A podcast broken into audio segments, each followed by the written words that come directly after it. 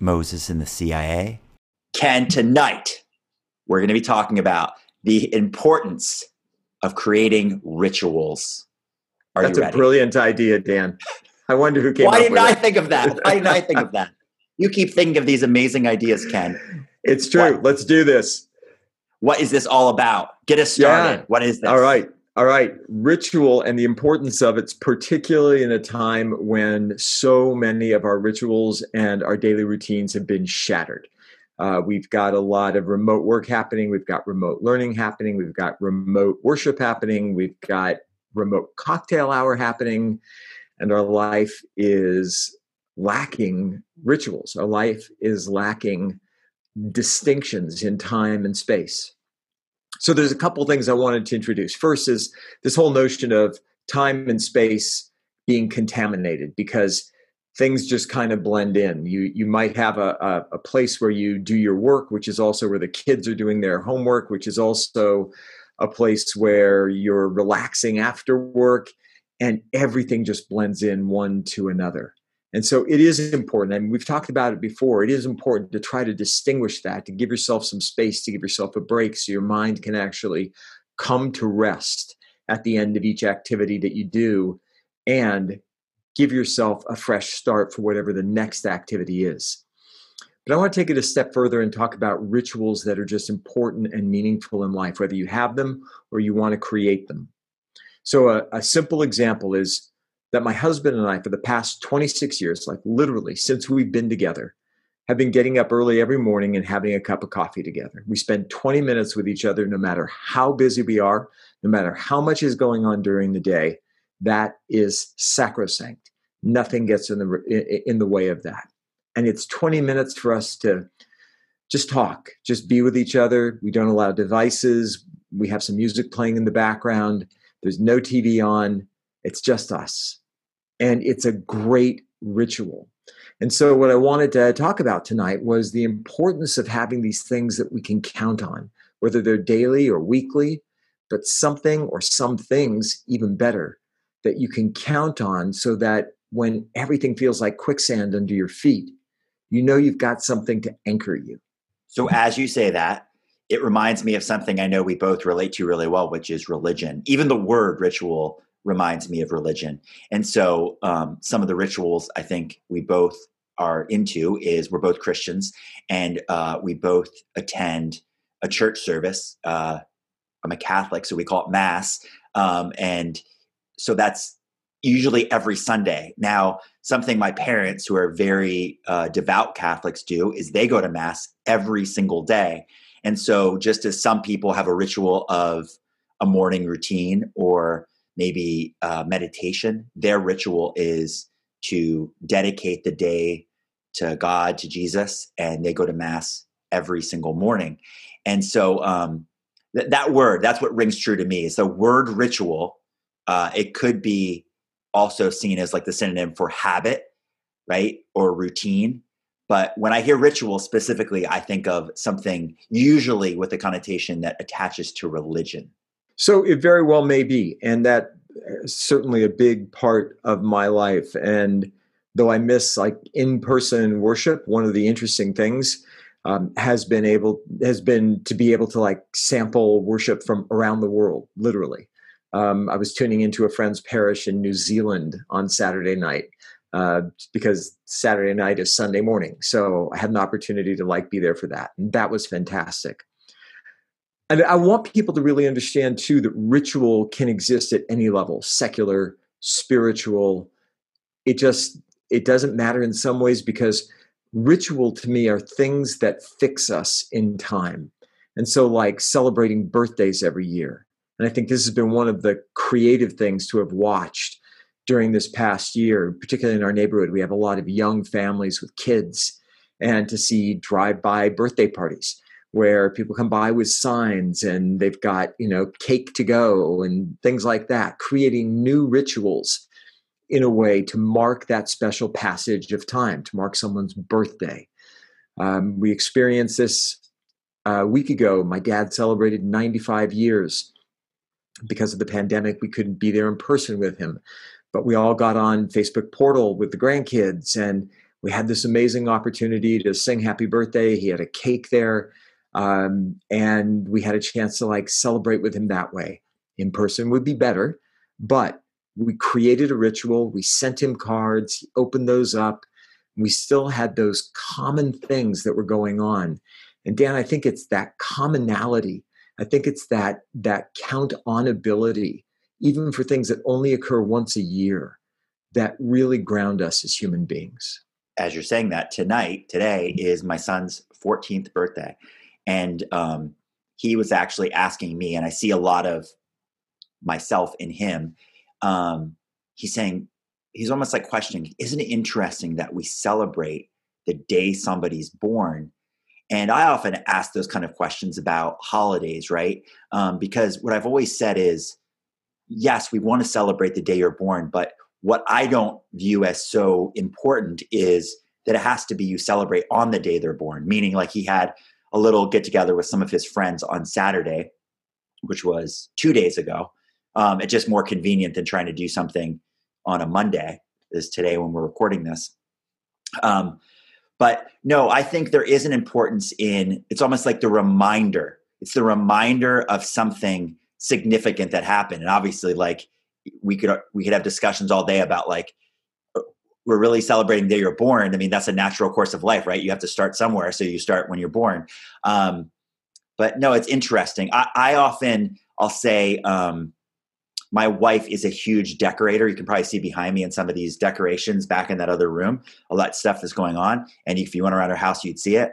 I sometimes think like, ah, what's the big deal? But I love that she loves to like celebrate, for example, Christmas coming up and put all this together. So I'm curious if you could try to not sell me, but influence me on the importance of it because oftentimes I often go, hey, what's the big deal?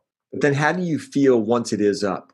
How do you feel once it's there? I enjoy it, but here, here's what I enjoy more. I enjoy it because of the enjoyment that specifically my wife and my children get from it, right? Like they love that when the tree is up and the ornaments are on and these things are decorated. Like, isn't it awesome? Doesn't it look great? So it's more that I enjoy it through their enjoyment than for me, like if I was a single person living in a condo, I might go, yeah, I'll put up a little tree you know what I mean? But I but I would almost go, ah, not worth it to me. So it's almost worth it because of them and less worth it because of that I see the importance of it. So I think that's the answer in and of itself, right? Like if the enjoyment that you derive is seeing it through their eyes, you know, uh, people often talk about like the joy they get. And Disneyland's a classic example. So many people have been there when they were kids. Those first images that you have of seeing these characters in real life for the first time and then as you you grow you don't see that anymore and i remember the first time we went with my niece and nephew and they saw those characters i was filled with awe and wonder just at their reaction so i'd say that that that ritual whether or not it's particularly meaningful for you if it brings you enjoyment and meaning because you're seeing it through the eyes of your kids and your wife, that there's value in that as well. I consider myself a very optimistic person, and I consider myself a person who um, enjoys routine. Like, I love the certainty or the dependability of doing things that are routine. Um, at the same time, I question more. I sometimes go, but why? Like, eh, did I just adopt something because it was put there without consent, meaning like, well, that's just what my parents did. That's just what the people in my neighborhood do or whatever, right? Like the groups, like that's what they do. So I just started doing it because that's the ritual that I was just kind of like brought up doing or told like that's what people do. I'll give you one example that I questioned and then I said, you know, I'm going to stop doing that. It, it's a silly one, but um so when I moved into this house that I'm in now, it was 15 years ago, coming on 16 years. And um, of course, this is a single family home. I got a grill, and um, I would I look back and I was only grilling when people came over, right? Like we'd have people over in the nice weather, and uh, we would grill out. And I thought to myself, I always was like, "You want to like run the grill?" Because I realized that like I was only grilling because that's what my dad did and that's what my brothers did and that's what like the people did but i'm like i don't really like grilling like i like eating the effects of what somebody cooked but i don't like the act of like using the grill so maybe it's the rebellion side of me but i was like i am going to sell my grill so whatever number of years ago i sold my grill because i'm like i'm not going to do that just because that's the ritual that you're supposed to do as a homeowner is to grill out so I enjoy going to other people's homes when they grill out and enjoying their stuff. But I'm like, no, that's not a ritual that I'm going to adopt just because it was put there uh, as part of what I was brought up with. So this is why we work well together. I love grilling, and you're welcome to come over and eat what I grill anytime. So that's one. Second thing is the concept of story, and the third thing is the concept of community. So ritual, particularly in the context of church, but uh, any religion is really just the telling of a story, like over and over and over again. Um, for for our listeners who happen to be Christian, we we just started the beginning of the church year. Advent is the the the season four weeks that precede Christmas, season of preparation, and that first Sunday is literally the first Sunday of the church year. We start all over telling the story again for like two thousand years.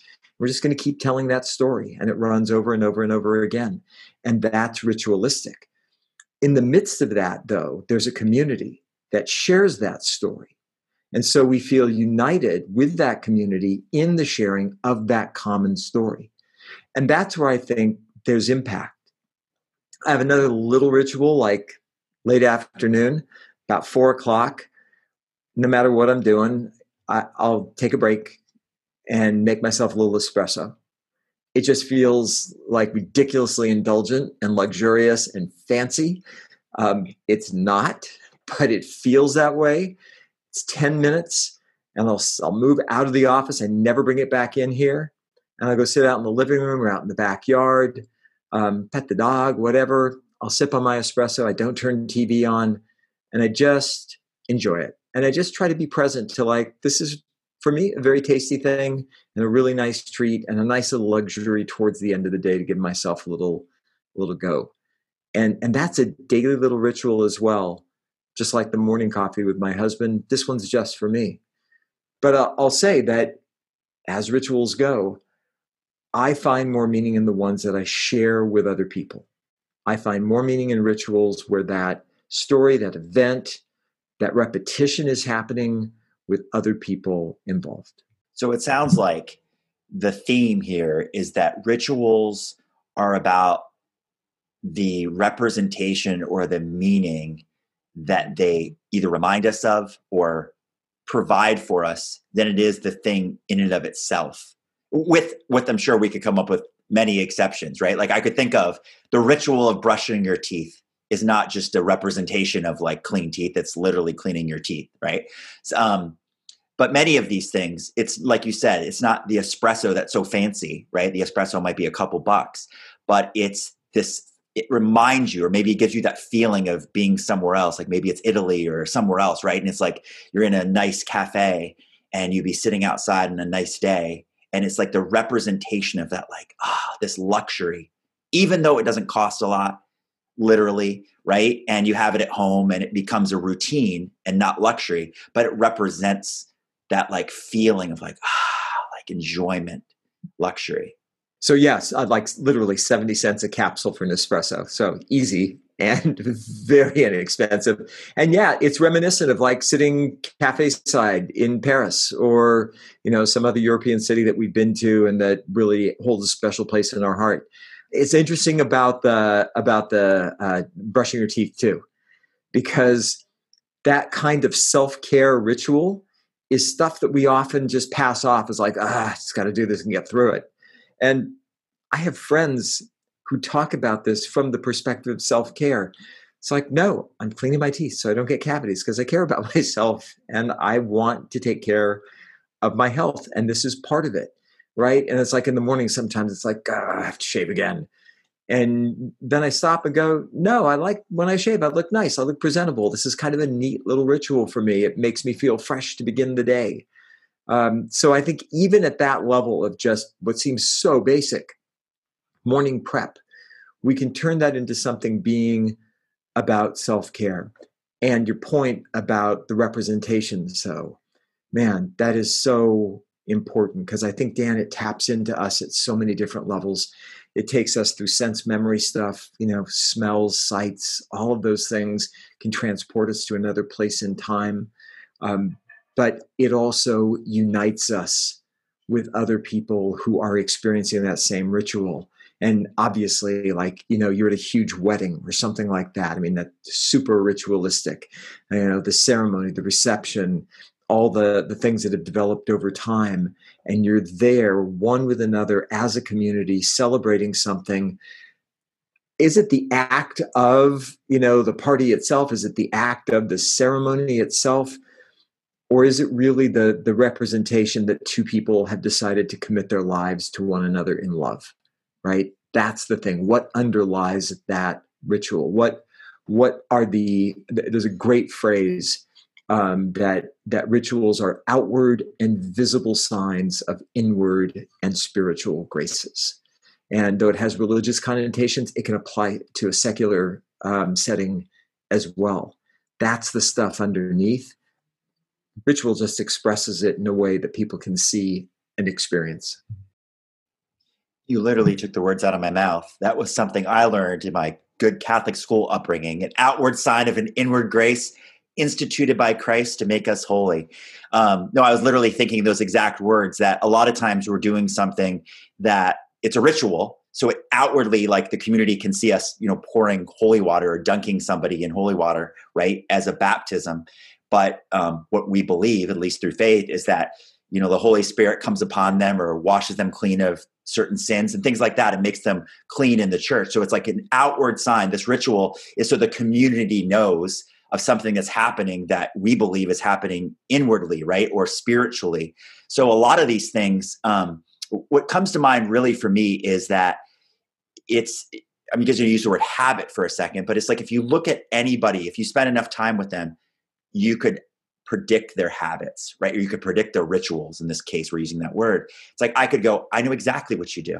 Even going back to brushing their teeth, you see someone with great teeth, they're like, I bet the person has good oral hygiene. I can predict that you floss and you brush regularly, right? Like someone has really clear skin. Be like, I bet they have a good skin routine or nice hair or whatever, right? Like you could just look at the outward sign and that represents not an inward thing, but like the ritualistic or the habitual thing that they do. Um, you know I mean? All the time. And it's like, and you could look at other uh, attributes of them, characteristics, have, you know I mean? Like the way they represent or present themselves and go, I bet I could tell you what kind of family they came up from, or I could predict what kind of job that person has. Because so much of like the outward representation of us is a is really going back to the rituals or habits that we do most often that lead to this now representation of what we have on the outside. Think about as as you were talking about that, I thought about kids' birthday parties too, and like every year, like one more candle on the cake.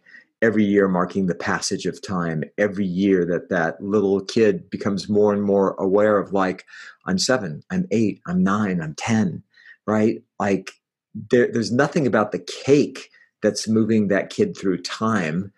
Their own growth and development is moving. It's the passage of time itself that's doing that. They're aging but that cake is simply a representation a reminder of the fact that another year has passed and they're a year older and they've grown more. And, and that's why I think this stuff really matters. And that's why I think at any time when stuff feels unstable, the best thing that we can do for ourselves is create even the seemingly smallest of ritual a, a, little cup of coffee, a little espresso once a day where you just take a break. Or maybe it is as simple as getting up and, you know what, at, at noon every day, I'm just going to take five minutes, step outside, take some deep breaths, whatever it happens to be. But I would, I would again just share that for me, the most meaningful rituals are the ones that I share with somebody else, because then the story becomes common. And by, by common, I mean community becomes shared. And I think when we start focusing on that, um, then we have an opportunity to build and grow and actually to build and grow each other.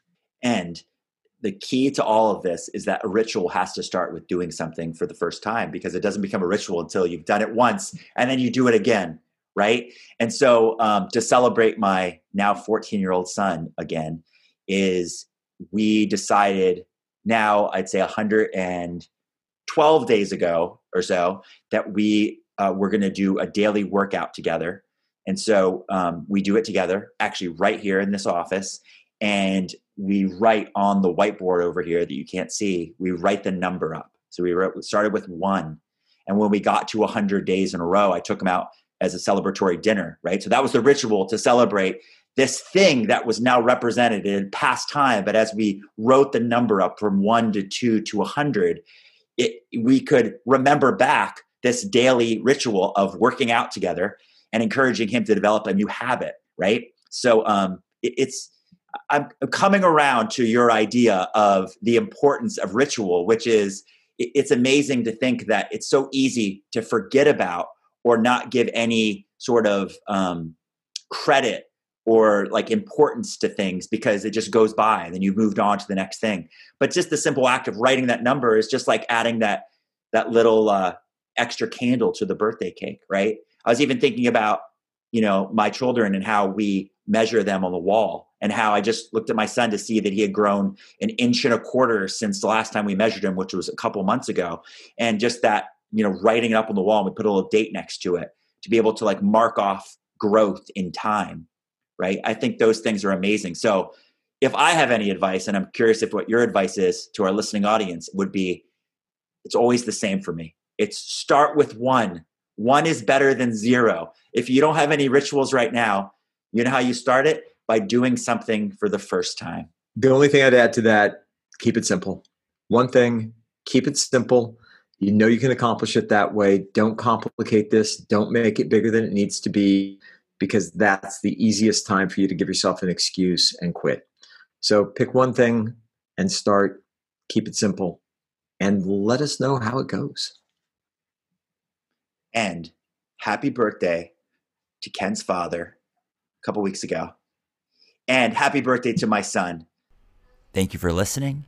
To learn more, check out mosesinthecia.com. To learn more about Ken Mosesian, check out mosesian.com. To learn more about Dan Crum, check out dancrum.com.